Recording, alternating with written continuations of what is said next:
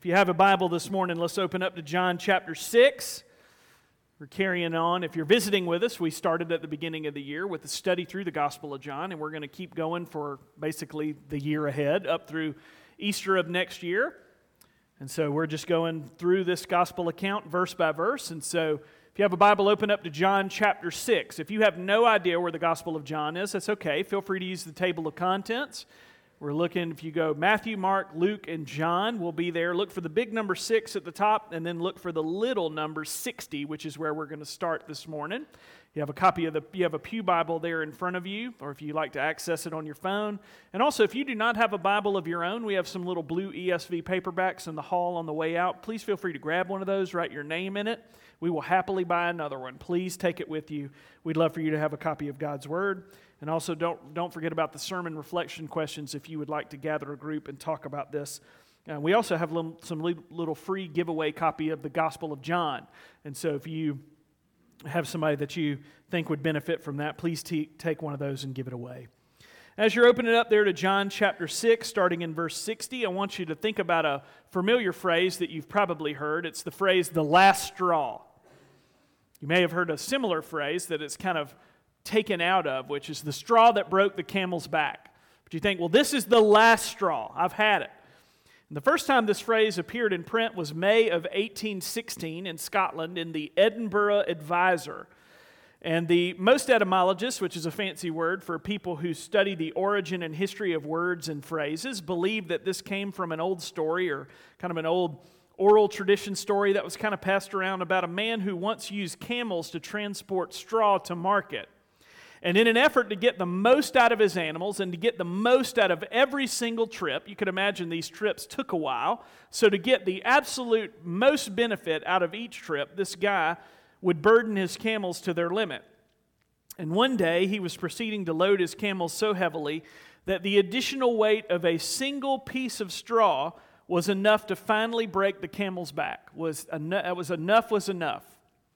Now, we use it today to describe the end of a sequence of events leading up to a point where we finally say, okay, that's it. Enough's enough, and we bring it to an abrupt end. We say, this is the last straw, or that was the last straw. That's where we get that from. See, fun facts to know and share. This morning, as we think about that phrase, the last straw, as you know, our current culture is swamped in conversations about race and sexuality and gender. And over and over again, the Bible and Christianity are constantly being referenced as being backwards and being ignorant. The teachings of Christ are called outdated or even da- dangerous and damaging by those trying to push an agenda that lies in direct conflict with the plain teachings of Scripture. Some of these plain teachings that are being attacked and seen as dangerous in this world. And by default, guys like me who proclaim this professionally as a vocation, I'm now being targeted and seen as someone who's dangerous and someone who's damaging to others. But these are just some of the the uh, teachings that lie in conflict with this teaching christian teaching on unborn life the sanctity of unborn life christian sexual ethics the idea of marriage Stories seem to come out each and every day about people having a straw that broke the camel's back type of moment when they encountered a teaching in the Bible that they claim made them walk away. Where they said, okay, I, at, at some point I finally heard enough's enough and I walked away. Now, some people have legitimately walked away from churches and the faith because they may have experienced abuse or public shaming or bullying. And we grieve with these people. And we do not discount their stories and experiences, and I am not including that group. What I'm talking about this morning is that more often than not, people come up against a clear teaching of Scripture that they simply don't like, and they decided to walk away from Christ instead of submitting to that teaching. Now, our tendency, as we think about how we all kind of relate to this, our tendency is to place ourselves above the Scripture as the ultimate authority and we either wave off or just completely ignore the parts that we don't like. As you know, there was a famous, we used to live near Williamsburg, Virginia, and they had a copy of Jefferson's Bible where you could go, and it was basically a copy of the scripture where he had edited out or marked out all of the references to the divine. And it was just the, he kept the stuff that he liked and he edited out the stuff that he didn't like. And we do that, don't we? And I want us to remember that at the heart of our sin struggle is the desire to be our own God, not serve God. We want to be God, not serve the one who is there. And we can all think of biblical passages that are hard to understand. We can all think of passages that call us to do hard things. Think about the scripture calls us to love our enemies as ourselves and to pray for them, to give our time and to give our money away, to love Jesus more than our own families. I mean, there's lots of teachings in the scripture that they're just hard to understand and wrestle with, and the Bible calls us to do lots of hard things. And as we read this passage this morning, I want you to think about a hard or difficult saying that has tempted you to throw your hands up and walk away. I also want you to think about, as you're thinking about that, where would you go to make sense of your life if you didn't have Jesus in the scripture? Let's say you did decide to throw your hands up. Where would you go? What would you turn to? How would you make sense of your life? Okay, with that in our mind, let's go to John chapter 6, starting in verse 60 as we finish this chapter. Let's give attention to the reading of God's word. When many of his disciples heard it, they said, This is a hard saying. Who can listen to it? But Jesus, knowing in himself that his disciples were grumbling about this, said to them, Do you take offense at this? Then what if you were to see the Son of Man ascending to where he was before? It is the Spirit who gives life, the flesh is no help at all. The words that I have spoken to you are spirit and life. But there are some of you who do not believe. For Jesus knew from the beginning that those were that who those were who did not believe, and who it was who would betray him. And he said, This is why I told you that no one can come to me unless it is granted him by the Father. After this, many of his disciples turned back and no longer walked with him. So Jesus said to the twelve, Do you want to go away as well? Simon Peter answered him, Lord, to whom shall we go? You have the words of eternal life, and we have believed and come to know that you are the Holy One of God. And Jesus answered them, Did I not choose you, the twelve? And yet one of you is a devil. He spoke of Judas, the son of Simon Iscariot, for he, one of the twelve, was going to betray him. The grass withers and the flower fades, but the word of our Lord stands forever. Let's pray and ask the Spirit's help as we look to this text. Pray with me. Father, Son, and Holy Spirit, we come to you recognizing that we need to hear a word outside of ourselves to redescribe reality to us and remind us of who you are. And so, Father, we pray as we look to this text that you would give us humble hearts we pray, Holy Spirit, that you would challenge and change and convict us, O Lord, as we look to you. We're grateful for your word, and we pray that you would meet us here and speak to, speak to us through it. These things we humbly ask in Christ's name. Amen. Okay, as we look at this passage this morning, there's one big question that I want you to have in your mind. What do we do when we are tempted to turn back from following Christ? What do we do when we are tempted to turn back from following Christ? We're going to answer that questions with two things. These will be our two points this morning. We didn't have points last week. We got points this week. So if you like points, we're back in action. Our two main points this morning is we rely upon the Spirit, number one. And number two, we stay focused on the Son. So we rely on the Spirit, we stay focused on the Son. What do we do when we're tempted to turn back? Let's look at that first point. We rely upon the Spirit. Remember last week, or if you weren't here with us, last week we saw Jesus double down on his claims of divinity and the reference to himself as the true bread of life, where he was pointing to the true exodus of God's people, this freedom of, from a life of bondage under the crushing weight and burden of sin and misery by the death of the true Passover lamb. Remember, Jesus is, is linking himself with this Exodus Passover account which in the Old Testament, you'll be reminded, the Old Testament says somebody's coming. So it all points forward to the coming of Christ. Jesus is saying, Matthew, Mark, Luke, and John, the gospel accounts say, somebody's here right now. Jesus is saying, I'm that one. I'm the true bread. I am the true Passover lamb. I am the fulfillment of this Exodus account. That's me. I'm right here in your midst. And you see him doubling down on that. And he ended that portion of his discourse that we looked at last week with some confusing words about eating his flesh and drinking his blood in order to gain eternal life and this call to feed on him. And we hear these words and you're like, I don't really fully understand all of that. Deuteronomy 8, verse 3, the second half says, Man does not live by bread alone, but man lives by every word that comes from the mouth of the Lord. John 1 1, where our study began many months ago, says, In the beginning was the Word, and the Word was with God, and the Word was God. And so we're called to feed upon that Word. says, Man does not live by bread alone, but by every word that comes from the mouth of God. Jesus, I'm that word. Feed on me. Feed on me and live. I'm the true bread. And look at verse 60 as our narrative opens this morning. Those who had been following Jesus, and the Greek word here implies a large crowd. So many of his disciples heard it. This is kind of the larger crowd that has been following Jesus. It's not just the 12, as we see them reference specifically, but as Jesus' kind of fame and notoriety has spread, a larger and larger crowd has been following him. And they're kind of lumped in with the disciples, the followers of Jesus. And so we see these people overhearing Jesus' bread of life discourse, and the Pharisees are there in the crowd as well. And they didn't quite understand what Jesus was saying about feeding on his flesh. And you see verses 53 to 58 where he talks about that. We, we covered that last week. And so now on the other side of that teaching, we hear them saying it's a hard saying. This is a hard saying. Who can understand it? The Greek word there, skleros, means like rough or stiff or hard. It's this perplexing thing. They're like, this kind of rubs against us. I don't really understand this. It's hard to understand. Here's what the ESV Study Bible said about this section, which I thought was really helpful. Kind of a long quote, but hang with me. It says, Unless you eat the flesh of the Son of Man and drink his blood, cannot be intended literally, for no one ever did that. As Jesus has done frequently in the gospel, he is speaking in terms of physical items in this world to teach about spiritual realities. Here, to quote unquote eat Jesus' flesh has the spiritual meaning of trusting or believing in him, especially in his death for the sins of mankind. Similarly, to quote unquote drink his blood means to trust in his atoning death, which is represented by the shedding of his blood. So we have that long quote. We're talking about what Jesus meant when he said, Eat my flesh and drink my blood. And it's not like don't be cannibals. That's not what Christ is calling us to do, but just to trust him, what he's done by faith.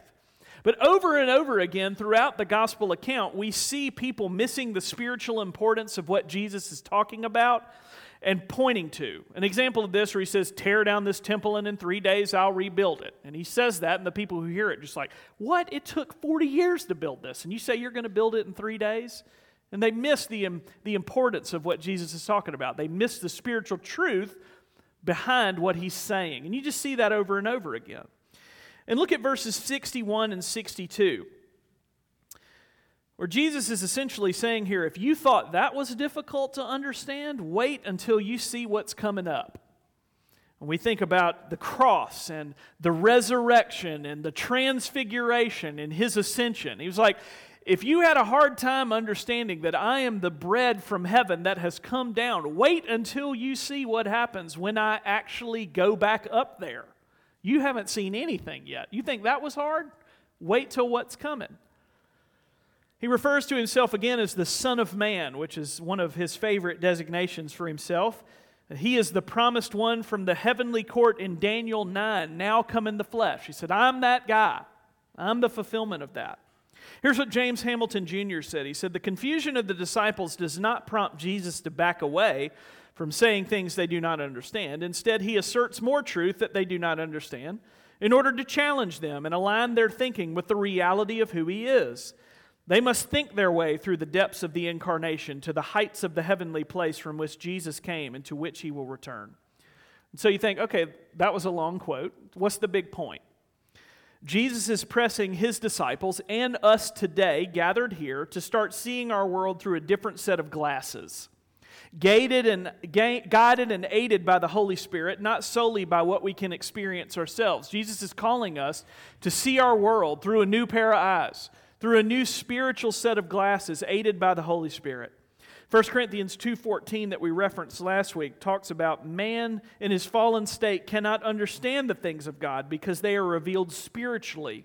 We need a new life. We need a new heart. We need new eyes. We need new everything. Because again, we're the dead rusty cars in the woods.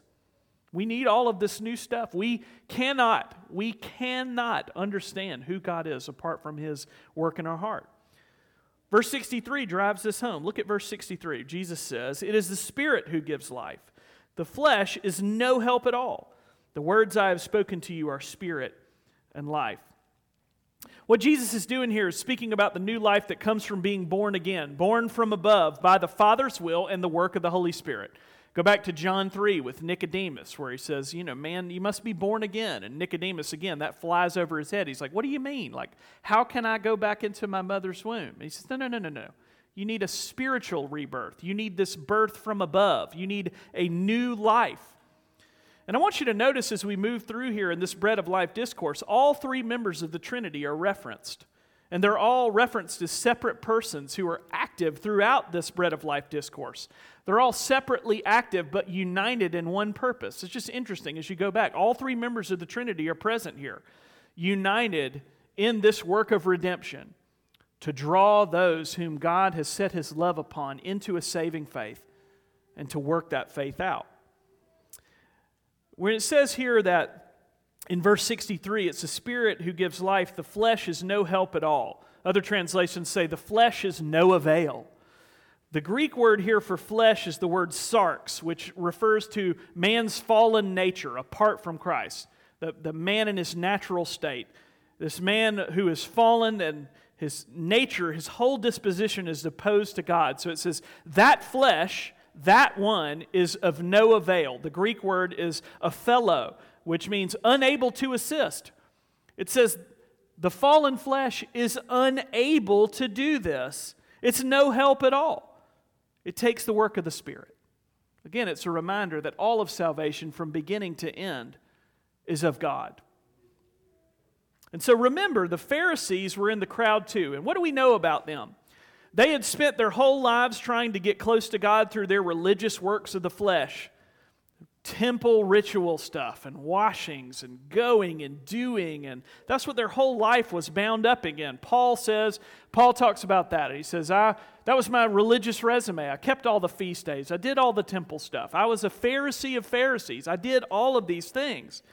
But jesus constantly warns the pharisees throughout this gospel account and as we will see he will continue to do he warns them that their hearts are actually far from god he says, You're doing all the right things, but for all the wrong reasons. They denied the Messiah. They denied the Father who sent him, and they proved that the Holy Spirit's not in their heart. When they deny that Jesus is who he says he is, they also deny the Father who says, I sent him. And they deny and they show and they prove that the Holy Spirit's not in their hearts. Hebrews chapter 4, verse 2 says, For good news came to us just as to them. But the message they heard did not benefit them because they were not united by faith with those who listened. So, as we say, as the radio message of the gospel is going out, we understand and know that it takes a work of God's Spirit. You know, we sing, Come, thou fount of every blessing, tune my heart to sing thy grace. Work in my heart. Tune me in, O Lord, to this message as it goes out, to hear your voice. I need you. And I want this to be a warning for us to do to, for us today. It is the Holy Spirit that grants new life and saving faith, not the works of our flesh, not simply repeating a prayer, not simply sitting in a pew. It is not those works in and of himself that bring salvation, is the work of God's Spirit. Your rear end can be in a pew while your heart is far away from God. Gordon Keddie said this It takes more than schooling to make a Christian, it takes a work of God's sovereign grace. Oh, it's not just acquisition of knowledge. That's not what makes a Christian. It takes a work of God's sovereign grace to change your heart. I want you to take a moment and examine your life. These questions are for me too. Do I have any genuine affection for Christ? Can I see the fruit of the Spirit mentioned in Galatians 5 22 and 23 growing in my life? Do I see the fruit of the Spirit growing in my life, even in just a little way? Am I regularly repenting of my sin as I see my need for Christ? Is my life bending more towards Christ over time, or is it bending more towards sin and more towards the world? Just good questions for us to ask this morning. And 2 Peter 1 5 through 11 gives us a helpful grid to think through as we're called to confirm our calling and election in the Lord and to grow in grace. Here's what Martin Luther said Our Lord and Master Jesus Christ willed the entire life of believers to be one of repentance, constantly going before the Lord and saying, Yes, that's me. I have sinned and fallen short. I repent of this sin. I know that this sin drives me from you, and so, Lord, I repent. It's this life of repentance. Eugene Peterson also said the Christian life is a long obedience in the same direction. With bits, fits, and starts, hills and valleys, but yet a life of a long obedience in one direction. Galatians 5:16 tells us to walk by the Spirit. As we continue on and thinking about this and the work of the Spirit that's needed, look in verse 64 where Jesus knows the hearts of his audience and he continues to drive this home by challenging their unbelief. Look in verse 65. Verse 65, where it says, And he said, This is why I told you that no one can come to me unless it's granted him by my Father. Jesus reiterates what he said in verse 44, which we talked about last week. It's impossible to come to Christ without the enabling, effectual call of God. Our moral inability to choose Christ must be overcome by the gracious and sovereign power of the Spirit because we are like the valley of dry bones. It takes this work of the Spirit in our hearts to bring regeneration and new life. By God's grace, we are made willing, and we're drawn into the Father's loving embrace and changed from an enemy into a child by the atoning work of Christ and the call of the Holy Spirit. Think about that. This is a difficult and mysterious thing to understand. I don't fully understand it, nobody does. It's a mysterious thing to understand and comprehend and believe. How does all this work together? But the scripture clearly teaches it. And thank God it's in there because it gives us hope. Think about you were dead in your trespasses and sins in which you once walked. But God, but God not you, but God, being rich in mercy, even with the great love in which He loved us. He made us alive together with Christ and united us to Him. Think about the beauty of the gospel. I don't know how all that works, but I'm grateful that it's in here. I'm glad that John 6:44 is in here. What we talked about last week. No one can come to me unless the Father who sent me draws him, and I'll raise him up on the last day. I'm glad that verse that these verses that we look at verse 63 is in there. It's the spirit who gives life. The flesh is no help at all. Thanks be to god. Thanks be to god it's not left up to me. If it was left up to me i would be lost in hell. Under the wrath of god under his just judgment if it was up to me. If it was up to you that's where you would be as well. And what it does is it takes us out of the equation as we look to christ and say thank you lord for all that you have done it is all of you. Thank you, Lord. It gives me such hope. If that wasn't true, where would I go? Verse 66 After this discourse, look what happens. Many people decided this kind of teaching was the straw that broke the camel's back, and they walked away and they no longer followed Christ.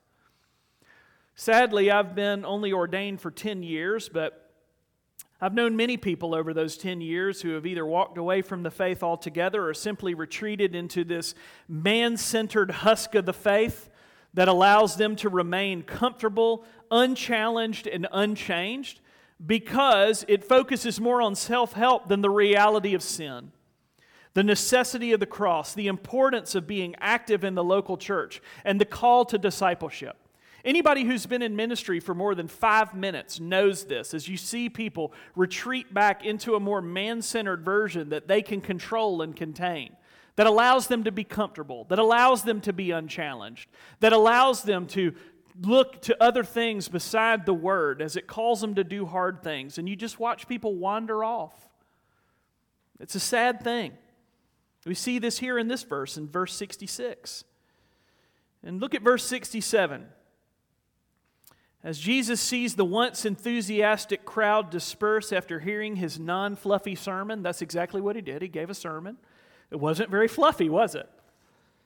And with the cross always on the horizon, his question to the 12 is still piercing. It is like a sword through our heart this morning, where he looks at the 12 and he says, Do you want to go away as well? Is this too much? Do you want to go away as well? As it becomes more and more apparent that Orthodox biblical Christianity, especially in the area of sexual ethics, has a target painted on its back in an ever secularizing age, make no mistake this morning, O church, that those who adhere to Orthodox biblical Christianity, especially in the area of sexual ethics, will also become targets of a God hating culture. It's coming. The quote unquote called out ones by God. That's the Greek word ecclesia, the church, the called out ones. Make no mistake that the called out ones by God will be more and more called out by the culture. So, what do we do? Where do we go? What do we look to? John 15, 18 to 19. We'll get to this many moons from now. says, If the world hates you, know that it has hated me before it hated you. The words of Jesus. If you were of the world, the world would love you as its own, but because you are not of the world, but I chose you out of the world, therefore the world hates you. Look at verses 70 and 71. This is tough. Think about this. Even one of Jesus' closest disciples, Judas, would betray him. Even one of the 12 would betray him. But you got, oh, Dave, that's so heavy. That's so weighty. Yeah, it is. It's tough. But there's hope. There's hope. Where's the good news? Where's the good news? There's hope because of Jesus Christ, because of the sovereignty of God. Second point, shorter than the first. What do we do when we're tempted to walk away? Number one, we rely upon the Spirit. We trust His work in our hearts. He who began a good work in you will carry that work until the day of completion. All of it's a work of the Spirit. But yet we also we stay focused on the Son. Where do we fix our gaze as we see the Spirit working? I want you to put yourself in the shoes of one of the 12 disciples as you watch the, loud, the, the large crowd disperse in disappointment. And you can imagine they're wondering, is this Jesus guy all he was claimed to, all that he was cracked up to be? Put yourself in one of the shoes of the 12 as Jesus just finished this discourse. And you see all these people wandering off, and you're like, did I miss something here? Are they right? Even, even they didn't understand the full weight of Jesus' words. And by their own statement in verse 60, some of Jesus' teaching felt like sandpaper, and it was difficult to hear. But as Jesus' piercing question hung over them, do you want to go his way as well? Even as that piercing question hung over them, Simon Peter spoke up. And we're glad that he did. His response is one that we should cling to as we wrestle with the scripture and face ridicule, persecution, and hardship for, cra- for claiming Christ as Lord in our work, in our school, on social media, etc. Peter's response is like a life raft we cling to as we follow the narrow way that leads to life while we see our friends and family possibly walk through the wide gate that leads to destruction. Peter's response to this piercing question is like a balm when we grow weary of our own sin and get frustrated by our constant unfaithfulness and wandering hearts. When you are tempted to just throw your hands up and turn back, let these words hang over you as Jesus says, Do you want to go away as well? Listen to Peter's response Lord, to whom shall we go? You have the words of eternal life. And we have believed and have come to know that you are the Holy One of God. Think about this for just a moment. Think, spirit, think seriously now. What else could you possibly go to for assurance into eternity apart from Christ and His Word? Where do you go? What gives you true and lasting hope? Seriously, where would you go? What else would you look to? Money? You can't take it with you. Status? It's going to go away. Self help books? Come on. We can't self help ourselves into anything. We need the Spirit to change our hearts. Grades? You're going to get an F. Relationships? They're going to go away.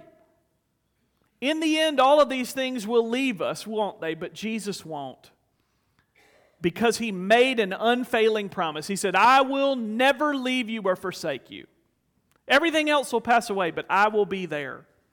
The amazing thing about the gospel, we're bringing it down, the landing gear's out. Here we go. The amazing thing about the gospel is that Jesus never threw his hands up. He never walked away when he heard the call of God the Father to lay down his life for his enemies so that they could be redeemed by, the, by his death on the cross. You think about a hard saying?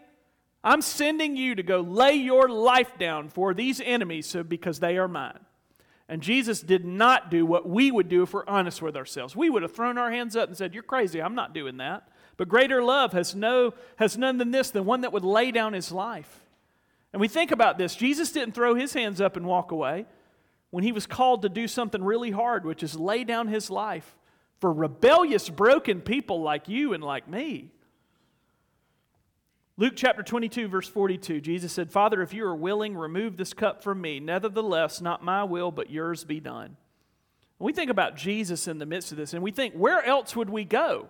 And Peter's response, Lord, you have the words of eternal life. Where else are we going to go? Think about what Jesus did. He underwent hatred and mocking and betrayal so that he could actually secure grace, mercy, and forgiveness for all that the Father had given him before the foundation of the world. Is this thing on? Think about that. The full weight and burden of our sin and rebellion was loaded onto his back. And he carried every bit of that weight all the way into the tomb and to death itself. All of our sin was stacked upon him. Think about that camel, stacked upon him as he walked into the tomb, into the grave itself, into death. He carried that burden, our burden, he carried with him. And thanks be to God, he left it there. He left it there to the praise of his glorious grace. And now, as the people of God, those who have been, been given that new life, those who have been redeemed, those who have been reclaimed, those who have been restored, those who have been forgiven, those who are safe and united to Christ, if you are here and you put your faith in Christ, all those promises are true for you all those who have placed their whole, the whole weight of their faith, the whole burden of their faith on Christ alone, come what may, regardless of what may come. Hear another sentence hang over you as we close this morning. Remember, Jesus asked this piercing question Do you want to go away as well? Peter says, Where else are we going to go? You have the words of eternal life. And today, as we struggle, as we move forward, as we think about all of the sin that was dealt with on the cross. And come what may, we are going to place our full weight and trust in Christ no matter what comes. As we think about the reality of that, I want you to hear another sentence hang over you. And I want you to remember as we hear this sentence, these are the words of eternal life uttered by the Holy One of God. The Word became flesh that dwelt among us, undeserving as we are. This is an unfailing promise to those who put their faith and trust in Christ this morning. Come what may, hard as it may be. You want to hear that sentence? It is finished. It's done. The work of redemption is done. Hear that sentence echo long and clear over your heart this morning. As you think, oh, but my faith is so weak. I don't know if I could stand up. I don't know if I could do it. Hear this sentence. It's finished. It is finished to the praise of Christ. Amen. Let's pray. Father, thank you that it is finished. And may we look to you. May we look to Christ alone. May we find our put our full the full burden and weight of our faith upon you. Lord, it is a hard thing to walk by faith and not by sight. But yet, Lord, we hold out and hold on to this great promise that you will be with us until the very end. And that one day, someday, O oh Lord, when you call us home, that our faith will be trans will be changed into sight as we are able to gaze upon you and know that all of it was true. Father, forgive us for the ways that we've wandered. Forgive us for the ways that we've wanted to throw our hands up when we've heard a clear teaching of the Scripture that we just don't like. And we say, well, I don't have to listen to that part. Lord, forgive us. Help us to know that every bit of your word is for our good and for your glory. And, and Father, may we submit to it as we see it as the ultimate authority in our life. Even when it asks us to give our money away, to give our time away, to pray for our enemies, Lord, to bless those who curse us. Father, even as we do that and we trust your word, Father, give us the obedience that we need. Father, help us to see that it is a great joy to do your word. Father, thank you that you are with us even to the end of the age. And Father, thank you that it is finished, that all of our striving means nothing, Lord, when it is in the shadow of the cross for all that you have done. And so, Father, we ask and pray these things in Christ's name. Amen.